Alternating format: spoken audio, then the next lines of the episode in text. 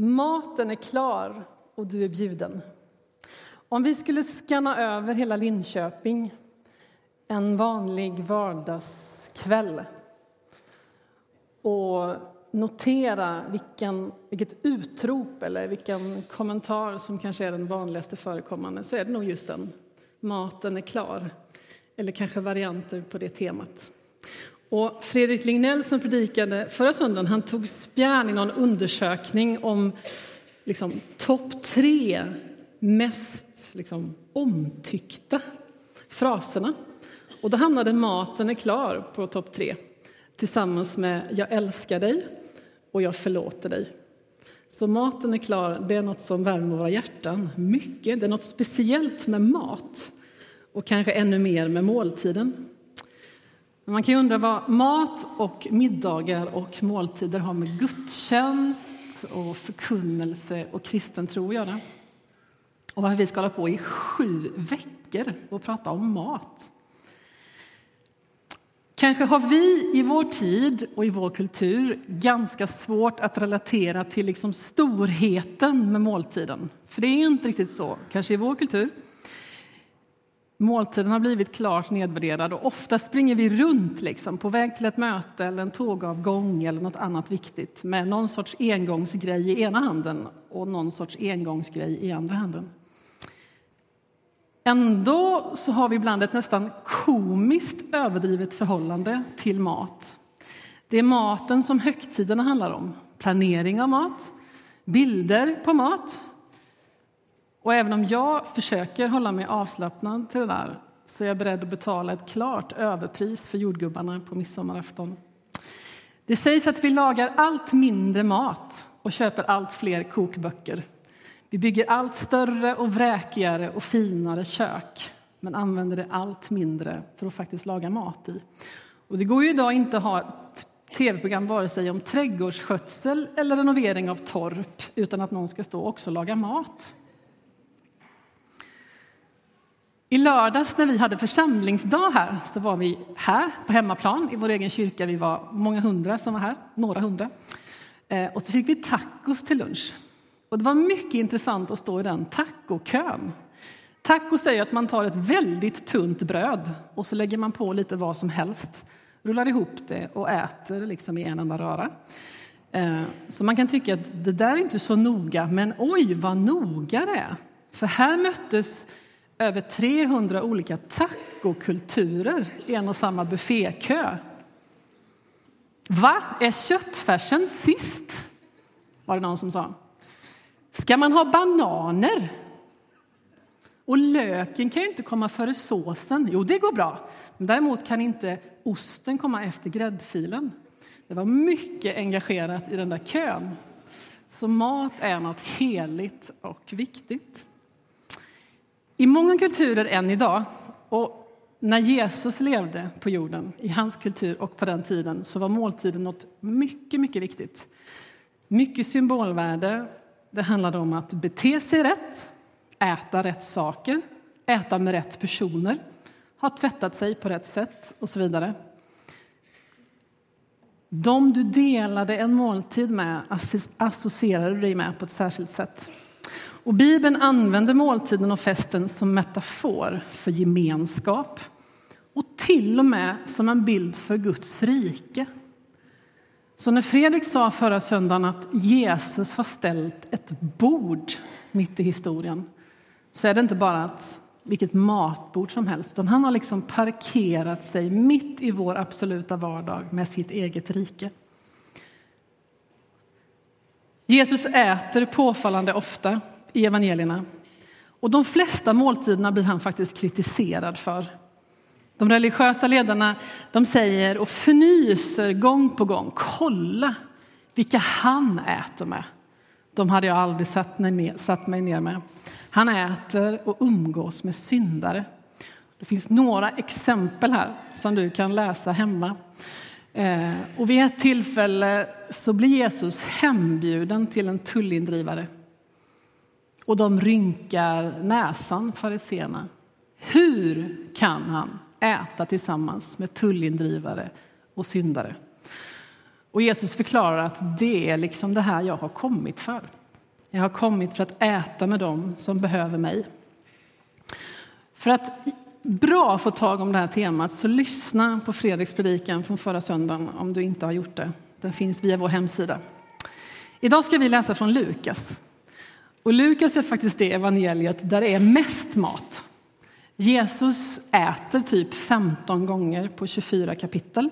Och det står också liksom omskrivet eh, fest och mat som metaforer på olika sätt och liknelser. Och vi ska gå till en berättelse som är väldigt känd om man har varit mycket i kyrkan. Och det är berättelsen om Sackaios i Lukas nitton. Och vi läser de tio första verserna där. Han, alltså Jesus, kom in i Jeriko och gick genom staden. Där fanns en man som hette Sackaios och han hade hand om tullen och han var rik. Han ville gärna se vem denne Jesus var men kunde inte för folkmassan för han var liten till växten. Han sprang i förväg och klättrade upp i en sykomor, alltså ett träd, för att kunna se honom eftersom han skulle gå förbi där. När Jesus kom dit såg han upp mot honom och sa: "Skynda dig ner, Sackaios. Idag ska jag gästa ditt hem." Sackaios skyndade sig ner och tog emot honom med glädje. Alla som såg det mumlade förargat: "Han har tagit in hos en syndare." Men Sackaios ställde sig upp och sa till Herren: "Hälften av vad jag äger, Herre, ska jag ge åt de fattiga. Och har jag pressat ut pengar av någon ska jag betala igen det fyrdubbelt." Jesus sa till honom: "Idag har räddningen nått detta hus.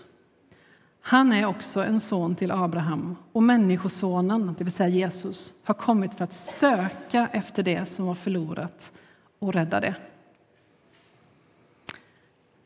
Vem är Sackaios?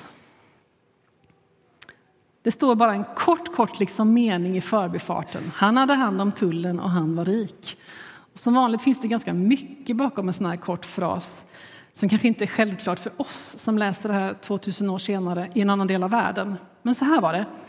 Förmodligen var det inte särskilt många som tyckte om Sackaios i Jeriko. Sackaios arbetade åt romarna. Och romarna, det var de som hade ockuperat landet. Han plockade in tull av invånarna i stan. Alltså skatt. Och det var en skatt just till romarna. Så han var liksom både utsugare och förrädare i människornas ögon.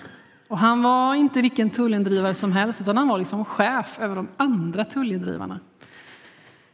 Han kunde förmodligen ta ut provision, kanske på det som de andra drog in. Förutom den här vanliga förtjänsten han gjorde på invånarnas bekostnad. Man kan föreställa sig att det skavde ganska mycket när man såg Sackaios rikedom växa och växa. Kanske att han byggde ut huset allt mer. Tjusigare balustrader och vackrare planteringar och större middagar och vackrare kläder. Och man visste att de där pengarna har han tjänat på våra skatter. Så Sackaios var illa sedd, med rätta också. Och hörde till dem som man inte beblandade sig med. Som man inte bjöd in till fester. Och som man inte själv ville vara middagsgäst hos. Och så här hade det ju kunnat fortgå om nu inte Jesus hade haft vägarna förbi. Han var på väg till Jerusalem och kommer helt plötsligt genom staden Jeriko. Ryktet om Jesus måste rimligtvis ha gått före honom och Sackaios är nyfiken. Och vi vet egentligen inte varför. Kanske har han hört om Jesus såklart. Att han gjorde under och att det hade skett märkliga saker runt honom. Kanske hade Sackaios hört om andra tillfällen när Jesus hade umgåtts med sådana som han. Kanske är han bara allmänt nyfiken. Eller kanske till och med längtar han efter ett annat liv. Vi vet inte. Men eftersom Jesus drivs av sitt uppdrag, jag har kommit för att söka efter det som var förlorat och rädda det, så får han syn på Sackaios där uppe i trädet. Och han lägger all sin uppmärksamhet på honom, trots att det är en hel folkmassa. Det hade varit smartare kan man tycka att kanske bjuda in sig själv till stadens ledarskap. pratar viktiga utvecklingsfrågor och hur Guds rike skulle kunna etableras mer i staden Jeriko. Eller kanske bjuda in sig till de andliga ledarna, diskutera viktiga teologiska spörsmål och kanske vinna deras gunst. Men det var inte Jesus uppdrag. Han bjuder helt enkelt in sig själv till stadens kanske största avskum för att äta. Igen slår sig Jesus ner med fel folk. Och igen står folket utanför och mumlar förargat. Muttrar, säger man, i Västergötland i alla fall, där jag kommer ifrån. Han äter med syndare. Och så igen händer det där som verkar hända när Jesus kommer i människors väg. Ett förvandlande möte. Jesus har ju bjudit in sig själv. Men han bjuder också in till sig själv. Den där syndaren som folket utanför muttrar om hör man plötsligt säga: hälften av vad jag äger, Herre, ska jag ge åt de fattiga. Och har jag pressat ut pengar av någon ska jag betala igen det fyrdubbelt. Och man måste ju undra, vad blir det egentligen kvar av det här som Sackaios har byggt upp? Om han ger bort allt det där. Om han vänder om så totalt. Han kommer leva resten av sitt liv från en liksom helt annan utgångspunkt. Med helt nya förutsättningar som man kanske inte vet så mycket om. Vad är det som händer den där måltiden? Ja, vi vet ju inte det. Det står ju ingenting om det. Vad säger Jesus till honom som får Sackaios att helt vända om? Det verkar ju som att allt ställs på ända. Hur gör han? Ja, vi vet faktiskt inte det. Men evangelierna är fulla av berättelser om när Jesus möter människor där det liksom ställs på sin spets och där någonting ofta helt annorlunda händer. Jag ska bara nämna tre av de mötena för att vi får lite inblick i vad Jesus verkar göra. I Johannes fyra kan vi läsa om kvinnan vid brunnen. Och där är det flera saker som händer. Det är anmärkningsvärt att Jesus, som är man och från Israel, sätter sig ner med en kvinna som är från Samarien. De är också illa sedda. Och där avslöjar Jesus allt om hennes liv och leverne. Där det finns rätt mycket att säga. Hon är också utstött. Och ett, liksom, samhällets liksom, lägsta, av de lägsta dessutom. Men han på något sätt lyser med sitt ljus in i hennes liv. Och kommer med sin sanning och sin nåd. Och så går hon därifrån förvandlad. Vet vem han är. Vill följa honom. Och berättar om honom i hela sin by. Det blir ett förvandlande möte. I Matteus nitton kan vi läsa om den rike ynglingen. En ung man kommer till Jesus. Och han är nog ganska nöjd med sitt, liksom, hur han har klarat av livet. Han frågar, hur ska jag kunna få evigt liv? Jesus frågar honom om budorden. Han svarar rätt på alla frågor. Och då gör Jesus så här. Han pekar på det som kanske är viktigast i den här unge mannens liv. Nämligen alla hans pengar. Nu är det inte fel på pengar. Men i det här fallet pekar Jesus på hans pengar och säger: sälj allt du äger och ge till de fattiga. Sen kan du följa mig. Obarmhärtigt strålkastar ljus på vad den här unge mannen inte vill ge upp. Och vi vet inte hur det går i det långa loppet. Men just där och då så går han därifrån. I Johannes åtta så finns det en klassisk berättelse om äktenskapsbryterskan. Lite annan kultur i Israel på den tiden än idag. En kvinna har begått ett brott och hon ska straffas på det sätt som man har liksom utkrävt. Så vill man kolla om Jesus har koll på det här eller vad han kan tänkas göra. Kanske vill man sätta dit honom. Och här uttalar Jesus de berömda orden: den som är utan synd kan kasta första stenen. Alltså, den som inte har begått det allra minsta brott kan gärna inleda bestraffningen. Alla som anklagar henne lommar iväg en efter en. Och då säger Jesus att han inte heller tänker straffa henne. Men gå och gör på ett annat sätt. Lev ditt liv i förvandling. Och här verkar Jesus tänka att det inte behövs mer sanning för ögonblicket. Allt ligger redan i fullt ljus. Och hans nåd blir förvandlande nåd och ett förvandlande möte. Så här håller Jesus på genom evangelierna. Men vad som händer på den här middagen hemma hos Sackaios, det vet vi inte. Jag skulle vilja veta. Räcker det att Jesus liksom tittar på Sackaios med en blick full av kärlek eller full av förlåtelse? Eller höjer han så här lite på ögonbrynen, ni vet. Himlar med ögonen och låter Sackaios förstå att jag vet allt. Samtalar dem. Frågar kanske Jesus Sackaios bara rakt ut. Vad håller du på med?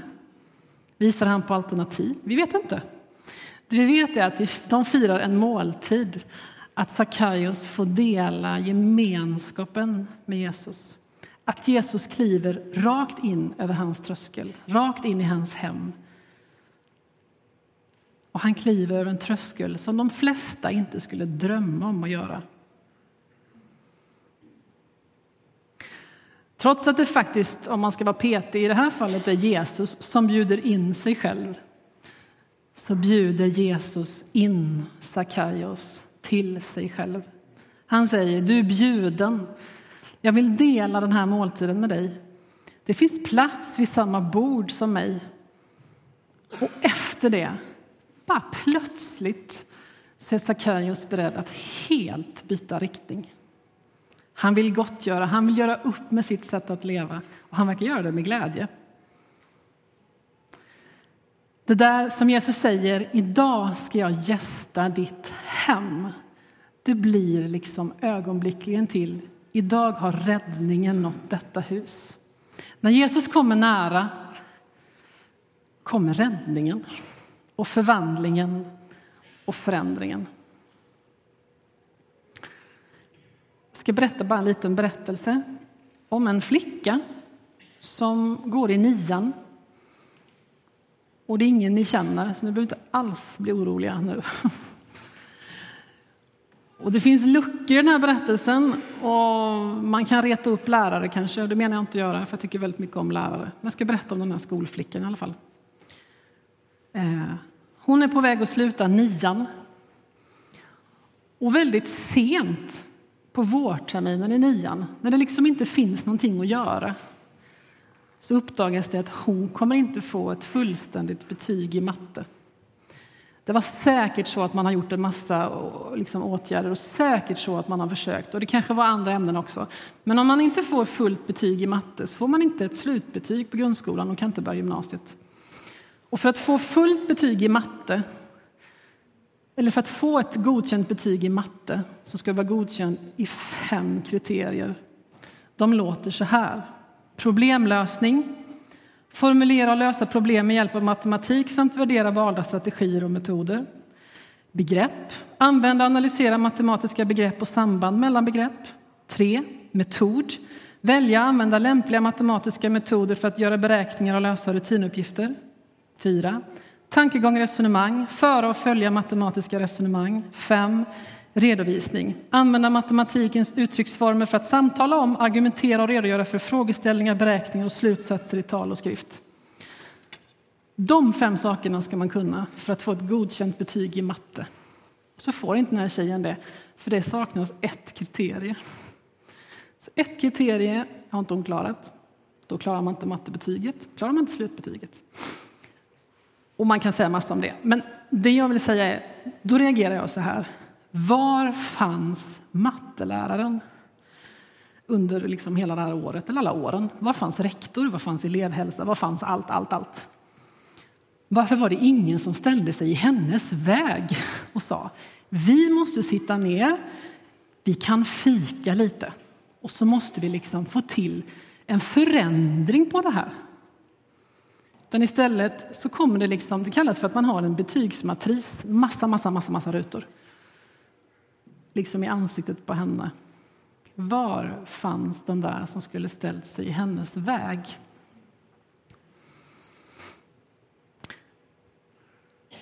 Och då bara tänker jag så här.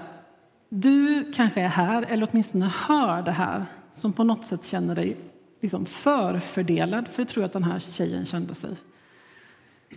Du har blivit liksom utdömd. Eller klassad på något sätt.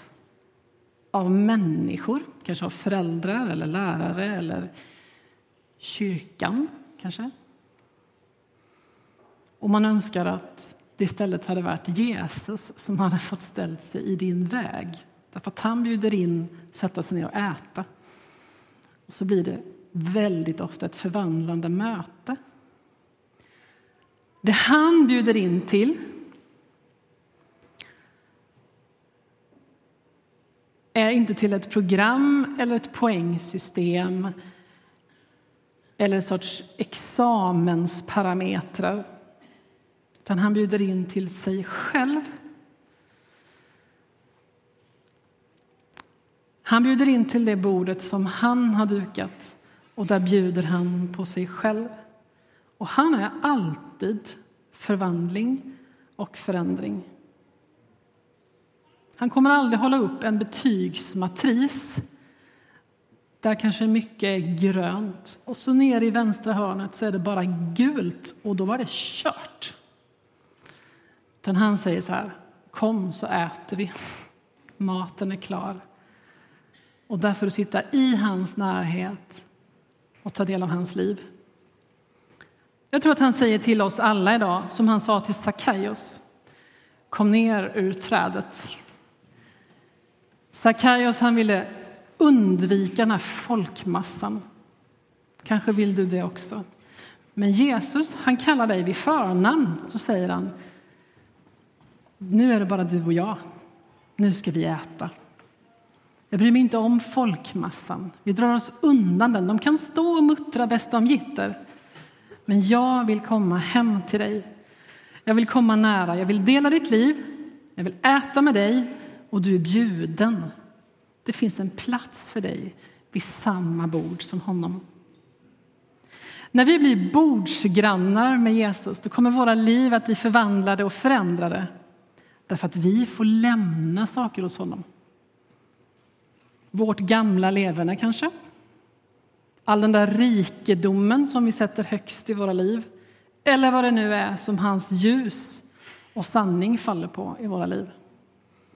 Vi får också komma och ta emot från honom allt det som vi behöver. Allt det där som han vill ge oss. Vi får bli mer och mer som han. Vi får ta del av hans frid, hans helande, hans frälsning, hans kraft. Hans nåd och hans sanning får drabba oss. Det är vi inbjudna till. Och det kan låta enkelt, men det är faktiskt bara att tacka ja.